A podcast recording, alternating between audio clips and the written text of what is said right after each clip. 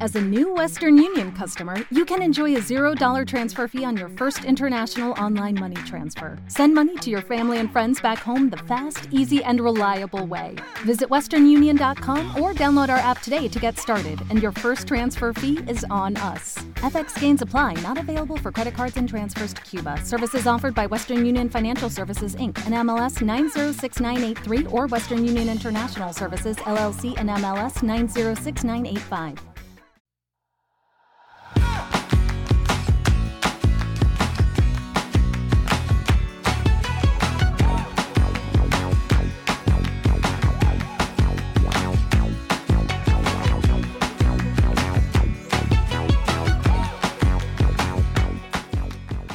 Hola, esto es Plug and Drive, un podcast de Emilcar FM, en su capítulo 2 del 29 de septiembre de 2017. Yo soy Paco Culebras y aquí hablaremos sobre vehículos eléctricos de forma sencilla y clara, sobre su uso, funcionamiento, características, posibilidades, ventajas y retos a superar. También tendrás opinión, análisis, noticias, debates y entrevistas para mantenerte informado de todo lo que acontece en el mundo de la movilidad eléctrica y la automoción del futuro.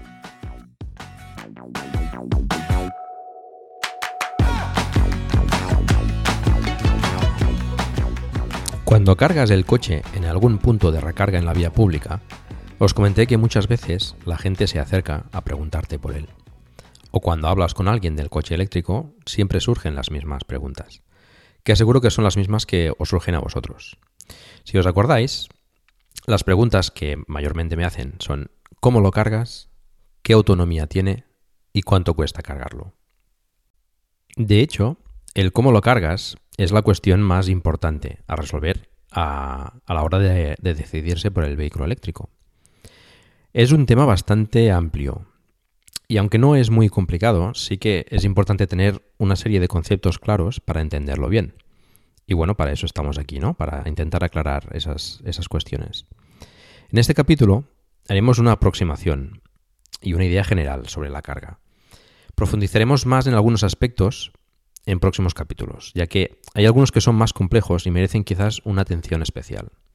Pero me interesa, de momento, que tengáis una idea general para resolver esas dudas iniciales que podáis tener respecto a la carga. Y hay dos conceptos que es importante tener claros antes de abordar el tema de la carga, que son el voltaje y los amperios. Por lo cual, adelantaremos la sección del palabro para explicarlos y que se pueda entender mejor después todo lo relativo a la carga. Y antes de entrar a explicaros los palabras de hoy, quería aclarar que no pretendo dar una definición científica y rigurosa de estos términos. Lo que me interesa es que se entienda el concepto para poderlo aplicar de forma práctica después. Así que si hay algún físico en la sala, Espero que no se ofenda y como decía, mi intención no es ser riguroso en la definición, sino que se entienda lo mejor posible. Vamos entonces con el voltaje. También conocido como tensión, y es la diferencia de potencial entre dos cuerpos con carga eléctrica. Normalmente un polo positivo y otro negativo. Y es la fuerza necesaria para empujar las cargas eléctricas a través de un medio conductor, entre dos niveles de potencial. El voltaje se mide en voltios. Y haciendo una analogía con el agua, podríamos decir que el voltaje es como la presión que tenemos en nuestras cañerías. En España el voltaje es de 230 voltios, aunque es posible que pueda variar ligeramente en vuestra casa si lo medís con un voltímetro, pero suele estar en torno a esos 230 voltios. Vale, tenemos el voltaje. ¿Y qué es el amperaje? El amperaje es lo que conocemos comúnmente como corriente eléctrica y viene a ser el movimiento de electrones o cargas eléctricas a través del medio conductor. Mientras más carga se mueva, más corriente estará circulando por el medio conductor. Y esta la medimos en amperios. Siguiendo con la analogía del agua, podríamos decir que es la cantidad de agua que podemos hacer pasar por nuestras cañerías.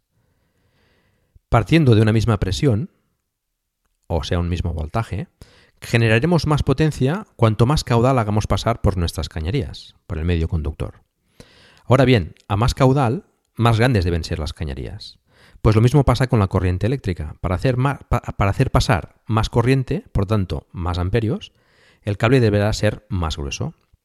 Esto es importante tenerlo en cuenta porque no es lo mismo un cable para pasar 16 amperios que otro para 32 o 48 amperios. Resumiendo, el voltaje es la fuerza necesaria para mover los electrones y el amperaje es la intensidad de electrones que hacemos pasar por un medio conductor. Aquí quiero recordar en el capítulo anterior que hablamos de kilovatios. Si os acordáis, kilovatios es la potencia que entrega tu coche y también la potencia con la que cargas la batería. Evidentemente esto tiene relación con la carga. Entonces, kilovatios está relacionado con el voltaje y con los amperios. De forma que para calcular la potencia, que recordemos se medía en vatios o kilovatios, un kilovatio sería mil vatios, pues la potencia es el voltaje multiplicado por la intensidad, que es, lo medimos en amperios. Entonces multiplicamos el voltaje por los amperios. De forma que si tenemos un voltaje en casa de 230 voltios, como hemos dicho antes, y queremos cargar eh, con 10 amperios de intensidad, pues tenemos que 230 por 10 tendremos 2300 vatios, que serían 2,3 kilovatios. Aquí también es interesante recordar kilovatios hora, que es la capacidad de almacenar electricidad en la batería y la unidad que utilizamos para calcular el consumo a los 100 kilómetros. Entonces, para llenar esa batería de kilovatios hora, pues necesitaremos X kilovatios. Esto lo veremos un poco más tarde. Una vez aclarados estos conceptos, que espero hayan quedado claros, vamos a abordar el tema principal del capítulo, que es la carga. El vehículo eléctrico debe cargarse siempre que se pueda y cuando esté parado. Esto es mayormente en casa, en el trabajo y cuando se están haciendo gestiones o recados o salidas de ocio, por ejemplo en los parkings. Muchas veces se dice, y no sin razón, que una de las ventajas de los térmicos es que hay muchas gasolineras y que puedes repostar casi siempre que lo necesites. Aunque esto es verdad y también lo considero una ventaja, por supuesto, también es cierto que un vehículo eléctrico lo podemos cargar en cualquier enchufe. Y un enchufe lo encontrarás prácticamente en cualquier sitio. La carga fuera de casa es una carga de oportunidad y debe hacerse siempre que se tenga ocasión. Por ejemplo, pues como hemos comentado antes, en los parkings públicos cada vez pues hay más parkings con, con puntos de carga en los supermercados también, los parkings de los supermercados, también hay supermercados que van poniendo puntos de carga en sus parkings de forma que pues, puedas preferir ir a esos supermercados en vez de a otros que no, que no tengan punto de carga. Igual que en los centros comerciales. Cuando vayas a comprar o vayas al cine o lo que sea, pues también puedes aprovechar para cargar el coche. Otra opción es la carga en el trabajo. Si tienes esa posibilidad, pues es bueno aprovecharla o incluso, por ejemplo, si tienes una distancia entre tu casa y el trabajo, que es aproximadamente la autonomía que puedas tener en tu vehículo eléctrico, pues necesitarás esa carga para poder volver a casa.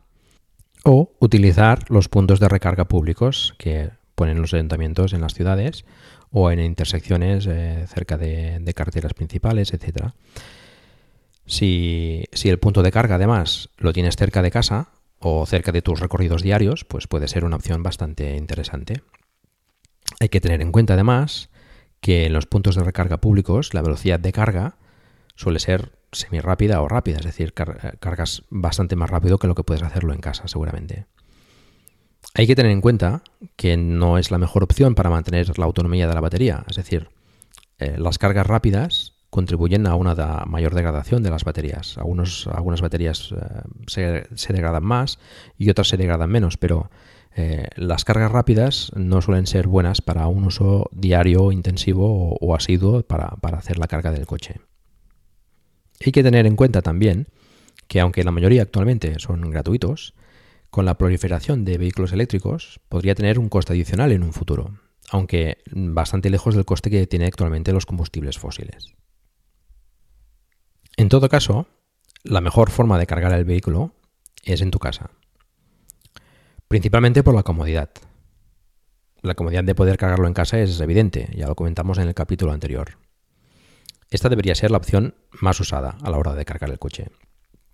Si no tienes los medios para poder cargar en casa, aunque hay otras alternativas como las que hemos comentado antes, la comodidad la pierdes. Y para mí es una de las principales ventajas del vehículo eléctrico.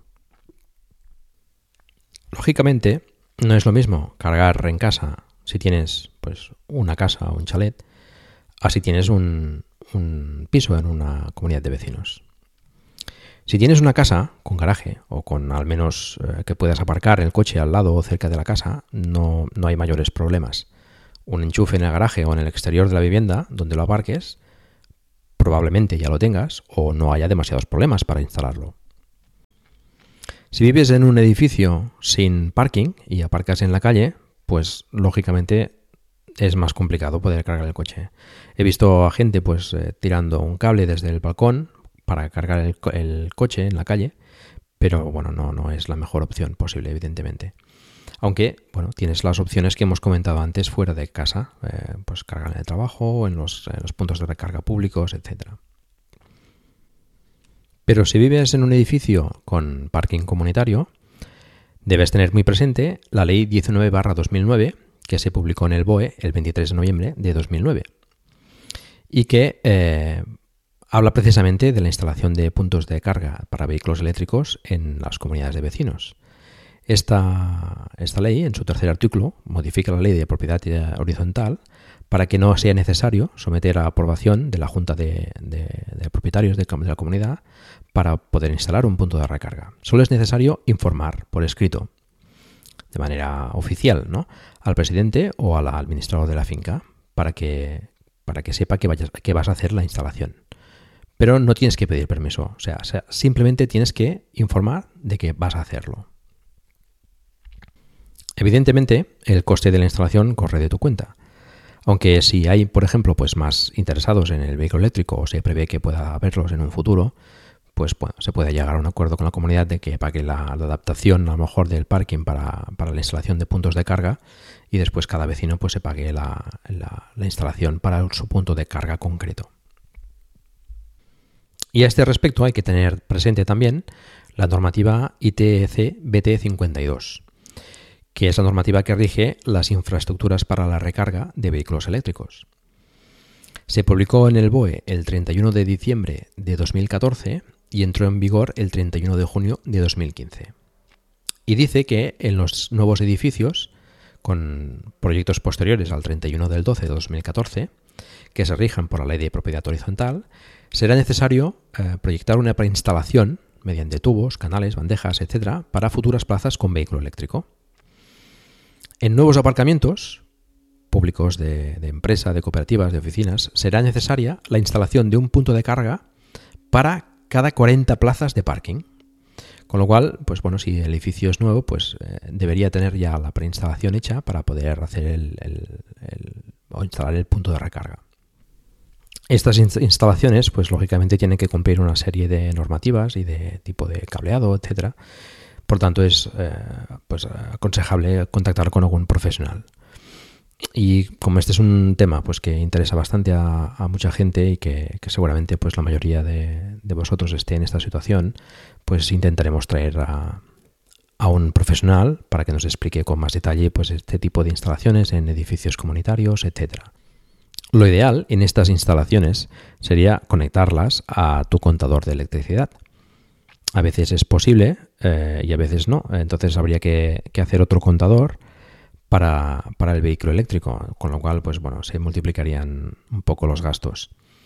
Lo que no sería justo, por ejemplo, pues es conectarlas al contador de la comunidad o utilizar los enchufes que a veces hay en los edificios para hacer para servicio, para, para limpieza etcétera, pues eh, porque evidentemente pagaría el coste de la carga del vehículo la comunidad de vecinos.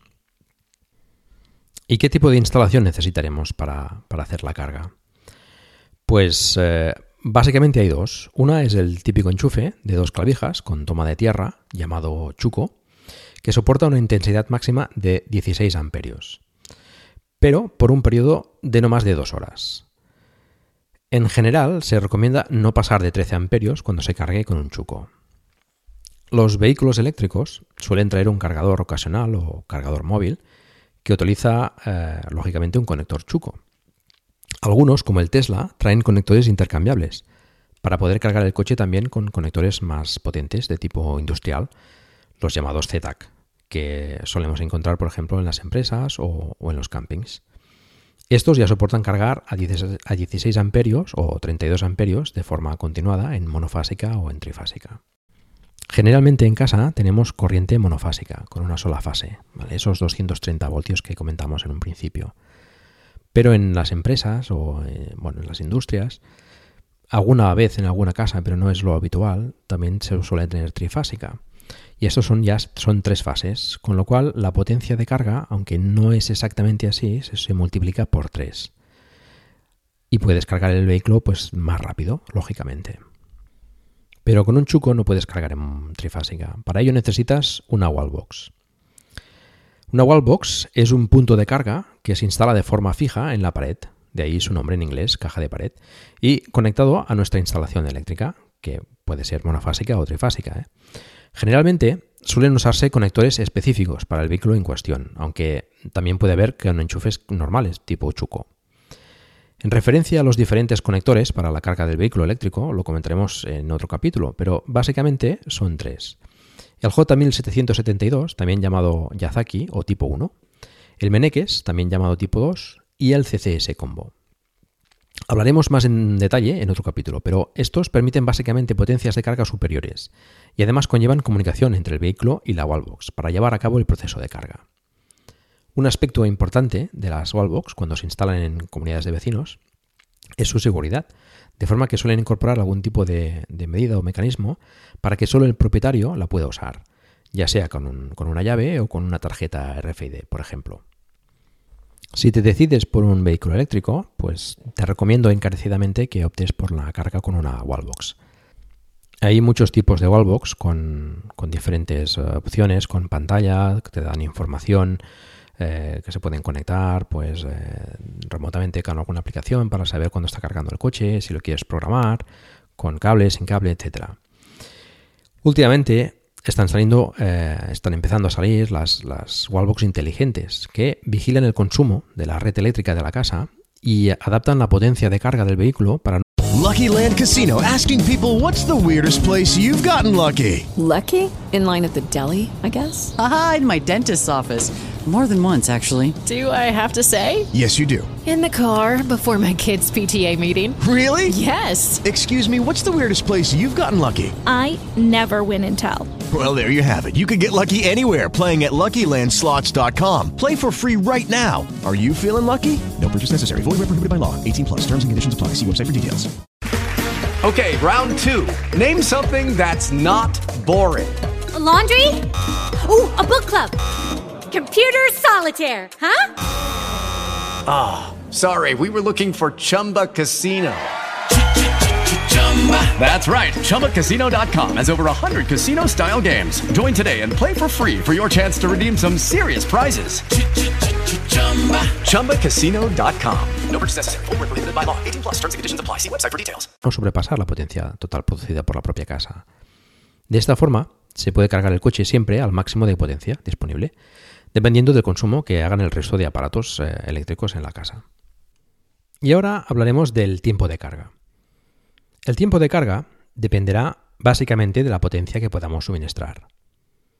Una cosa es el tiempo que necesites para cargar la batería del vehículo desde 0 al 100% y otra es el consumo que hagas a diario y el hábito que tengas a la hora de cargarlo.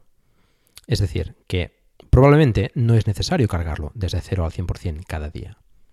En mi caso, por ejemplo, no lo cargo cada día, sino que suelo hacerlo más o menos cada tres días. Para saber el tiempo en todo caso, podemos calcularlo a partir de ciertos datos. Primero necesitamos saber la potencia de carga. Vamos a poner, por ejemplo, que cargamos a 16 amperios con una wallbox. Esto, según comentamos antes, nos da una potencia de 230 voltios, que es el voltaje, por la intensidad 16 amperios, nos da 3,68 kilovatios. La carga del vehículo, desgraciadamente, no es eficiente al 100%, ya que tiene una pérdida principalmente en forma de calor, que ronda más o menos el 15%.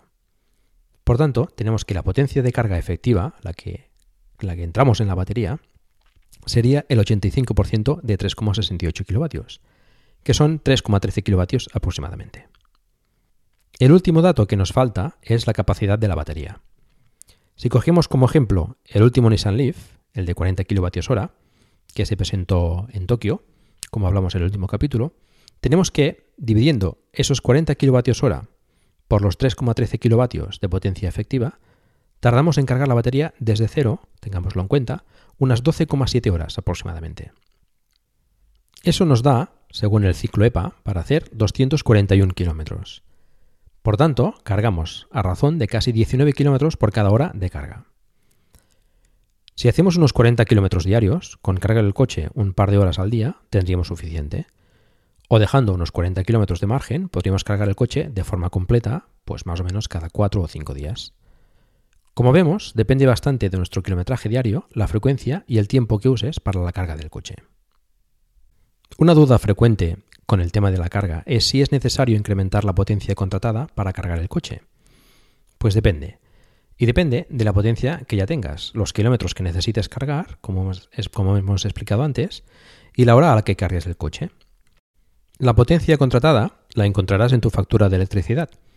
Generalmente suele estar entre los 3,4 kilovatios y los 5,75 kilovatios, siendo esta última quizá la más habitual. La potencia de carga en casa ya lo hagamos con un cargador ocasional o con una wallbox, suele estar entre los 10 amperios y los 16 amperios. Esto supone 2,3 kilovatios y 3,68 kilovatios respectivamente. Deberás entonces ajustar la potencia contratada a estos valores, con algún margen de seguridad, según la que tengas y a la que quieras cargar. Por supuesto, aparte del coche tendrás otros consumos en la casa, que deberás tener en cuenta. Si necesitas cargar más rápido, pues tendrás que subir la potencia. Cada persona es un caso particular, pero en términos generales podemos decir que lo habitual es cargar de noche, cuando además las tarifas son más baratas. Por tanto, no suelen haber otros consumos fuertes como hornos o vitrocerámicas, calefactores, etc., pudiendo ajustar aún más la potencia considerando que solo vas a consumir lo que necesite el coche. Precisamente, si tienes un vehículo eléctrico, te interesa contratar una tarifa eléctrica con discriminación horaria. Te diría incluso que aún sin vehículo eléctrico te interesa contratar una tarifa con discriminación horaria. Con un poco de empeño en usar, por ejemplo, la lavadora o el lavavajillas en horario nocturno, ya te compensa. No hace falta que pongas la lavadora a las 12 de la noche. En un momento te lo explico. Normalmente tenemos la tarifa normal sin discriminación horaria, en la que tenemos un precio fijo por kilovatio hora consumido independientemente de la hora a la que lo hagamos. Y después hay dos tarifas con discriminación horaria, una de dos periodos, que para el periodo denominado punta va desde las 12 del mediodía hasta las 10 de la noche en invierno y desde la 1 del mediodía hasta las 11 de la noche en verano. Y otra denominada valle, que es el resto de horas, desde las 10 de la noche hasta las 12 del mediodía en invierno y desde las 11 de la noche hasta la 1 del mediodía en verano.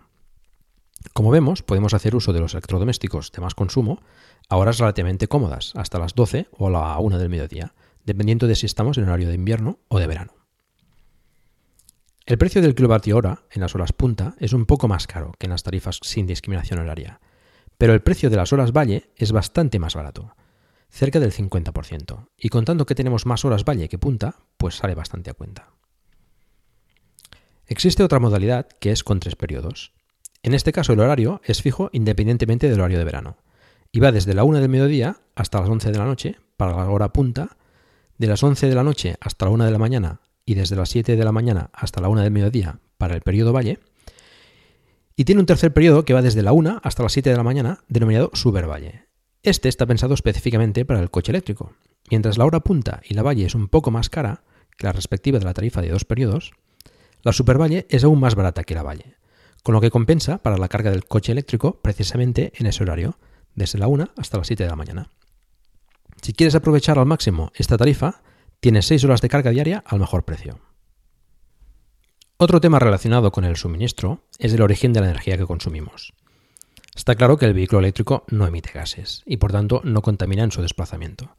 Pero hay quien dice que contamina también porque la energía con la que se ha cargado la batería procede de energías contaminantes, como las centrales de carbón o de gas, por ejemplo.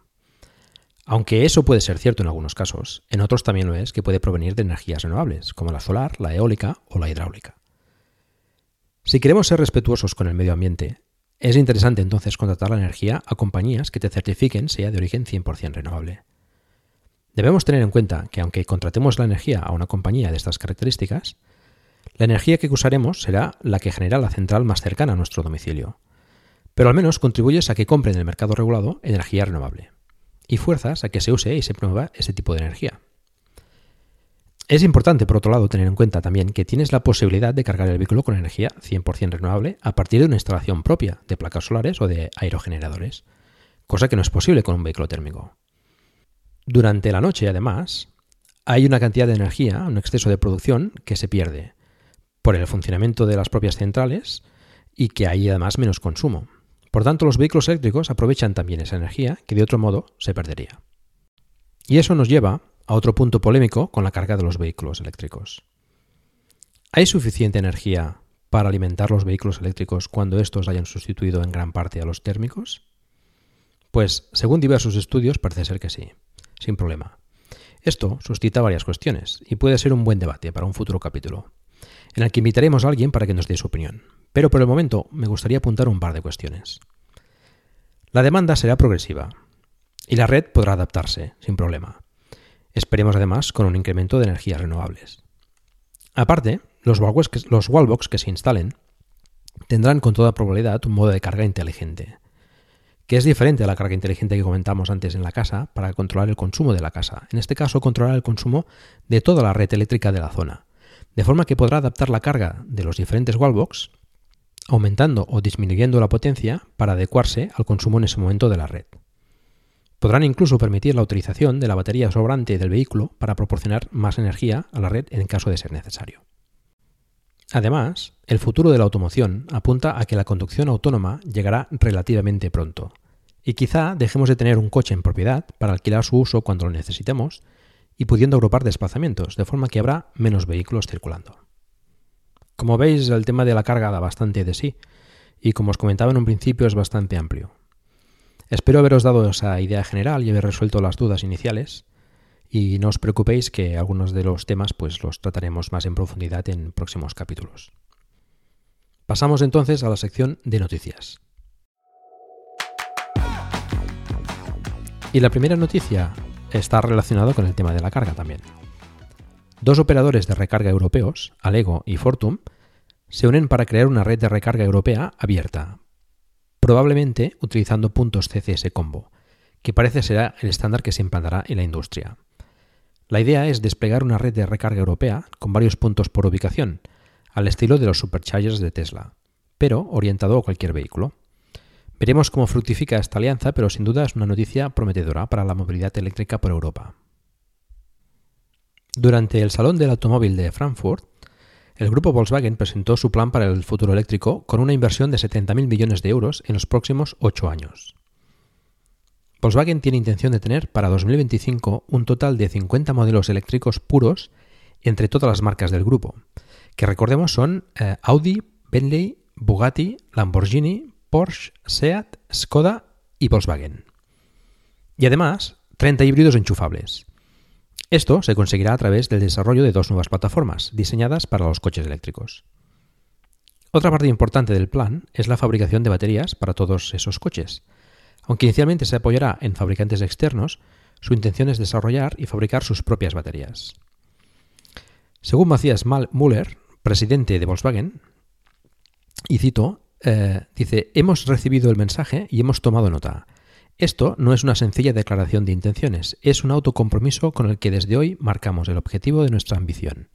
La transformación de la industria es imparable y vamos a liderar este cambio. Bien, el objetivo es que para 2025 uno de cada cuatro coches que se vendan dentro del grupo sean eléctricos.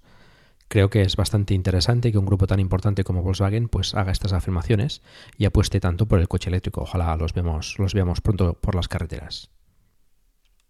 En Frankfurt también se ha presentado un nuevo modelo de todo camino de la marca china Thunder Power, que tiene un diseño peculiar, pero que no está mal. Contará con tres motores eléctricos que logran una potencia máxima de 450 kilovatios, unos 586 caballos, que le permitirán hacer de 0 a 100 en menos de 4 segundos. Y que albergará una batería que puede llegar a los 125 kilovatios hora, proporcionando unos 475 kilómetros de autonomía bajo el ciclo WLTP. Otra parte interesante es que la marca china tiene intención de construir un centro de I+D en Barcelona, donde empleará a 200 personas y que se ocuparán de labores de ingeniería. También ha confirmado que instalará su próxima fábrica en la zona de Barcelona. La producción del todo camino empezará en la fábrica de China a finales del 2019 y se espera entregar las primeras unidades a inicios del 2020. Y siguiendo con los todocaminos, Jaguar presentó ya el año pasado el modelo subeléctrico e-Pace. Un todocamino con una potencia de 294 kilovatios, capaz de hacer de 0 a 100 en menos de 4 segundos. Tiene una batería de 90 kWh que permite recorrer 365 km bajo el ciclo WLTP. Bien, recientemente se ha sabido que cuentan con unas 25.000 unidades reservadas, lo cual es bastante significativo, considerando que Jaguar el pasado año vendió 160.000 unidades de todos sus modelos actuales. Esto demuestra el creciente interés en los vehículos eléctricos. En fin, se esperan las primeras unidades de este todo camino en el 2018. Y para no hablar siempre de coches, hablaremos del fabricante norteamericano Proterra, que ha alcanzado un récord con su autobús eléctrico Catalyst E2, de unos impresionantes 1.772 kilómetros con una sola carga. El autobús cuenta con una batería de 660 kWh y el récord lo ha realizado en circuito y sin pasajeros. Pero bueno, ha logrado una media de 37,2 kWh a los 100 km, que para un vehículo de 15 toneladas no está nada mal. El fabricante declara una autonomía de 563 km en ciclo EPA en condiciones normales y dice que permite una recarga súper rápida mediante un conector especial que llega a un megavatio de potencia, con lo que probablemente puede cargar la batería en unos 45 minutos. Y de Norteamérica nos vamos a China. China ha anunciado un proyecto mediante el cual se implanta un sistema de cuotas que obligará a las marcas locales y extranjeras a alcanzar un determinado número de ventas de vehículos dotados de motores eléctricos, incluyendo híbridos, híbridos enchufables y eléctricos puros. Estos últimos tendrán un peso específico para evitar apostar únicamente por los híbridos. Aunque inicialmente esta cuota se iba a implantar en 2018, por las presiones recibidas por parte de algunos fabricantes, se traslada su inicio al 2019, donde la cuota de ventas de vehículos eléctricos deberá ser de un 10%, pasando a un 12% en 2020. El objetivo es llegar a una cuota del 25% en el 2025, para reducir las importantes cifras de emisiones contaminantes en las grandes ciudades. Y en este sentido se ha manifestado también la, Consellería de Economía de la Comunidad Valenciana, que ha anunciado un plan para el vehículo eléctrico que tiene como objetivo que el 25% de los vehículos en la comunidad sean eléctricos para el 2030. Y ha anunciado un despliegue para entonces de 1.400 puntos de recarga. Con esto calculan una disminución de las emisiones de efecto invernadero que calculan en unas 622.000 toneladas de CO2. Una importante noticia para los residentes de esta comunidad. Por otra parte, el ministro de Energía, Álvaro Nadal, en una entrevista el 26 de septiembre en Radio Nacional de España 1, ha comentado que ve más interesante modernizar la producción de vehículos en España antes que subvencionar la compra, ya que según parece el PIB ha cumplido su función estos años y ahora ya no es tan necesario. Como ministro de Energía es interesante que quiera ayudar a las fábricas de automóviles a mejorar la tecnología para ponerse a la altura del resto de Europa. En esta línea afirma que el coche del futuro será digital, conectado y eléctrico. En todo caso, es el Ministerio de Industria el promotor del PIB y de Almovea, y que se sepa, no hay cambios anunciados al respecto por el momento. Pero veo con preocupación estas declaraciones de que pueda no ser interesante promocionar la compra de nuevos vehículos, y especialmente de los eléctricos. Si el ministro quiere, al igual que muchos de nosotros, que se implante el coche eléctrico, según visto en otros países, la subvención, o más bien la rebaja de impuestos en la compra del vehículo, parece estar dando buen resultado. Por lo que a mi entender, una cosa no quita la otra. Está bien modernizar la industria del automóvil para incentivar la fabricación de vehículos eléctricos, pero también es necesario hacer más asequible la adquisición de este para generar la demanda. Y por último os informo que hemos abierto un grupo de Telegram para hablar sobre el vehículo eléctrico donde os invito a participar. Encontrarás el enlace en la página del programa. Por cierto, si ya disfrutas de un eléctrico, me gustaría mucho que nos enviases un audio con tus impresiones y experiencias para compartirlas con todos nosotros. Antes de acabar, quiero agradecer la buena acogida del podcast y vuestros comentarios tanto en iTunes como en las redes sociales. Y eso es todo. Muchas gracias por el tiempo que habéis dedicado a escucharme.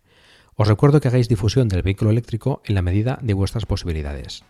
Por ejemplo, recomendando este podcast o haciendo una reseña en iTunes.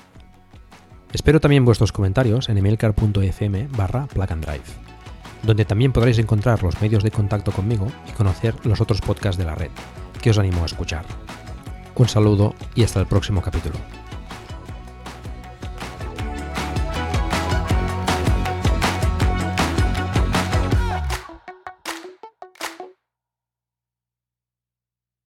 Lucky Land Casino asking people what's the weirdest place you've gotten lucky? Lucky? In line at the deli, I guess? Aha, in my dentist's office. More than once, actually. Do I have to say? Yes, you do. In the car before my kids' PTA meeting. Really? Yes. Excuse me, what's the weirdest place you've gotten lucky? I never win and tell. Well, there you have it. You can get lucky anywhere playing at LuckyLandSlots.com. Play for free right now. Are you feeling lucky? No purchase necessary. Void where prohibited by law. 18 plus. Terms and conditions apply. See website for details.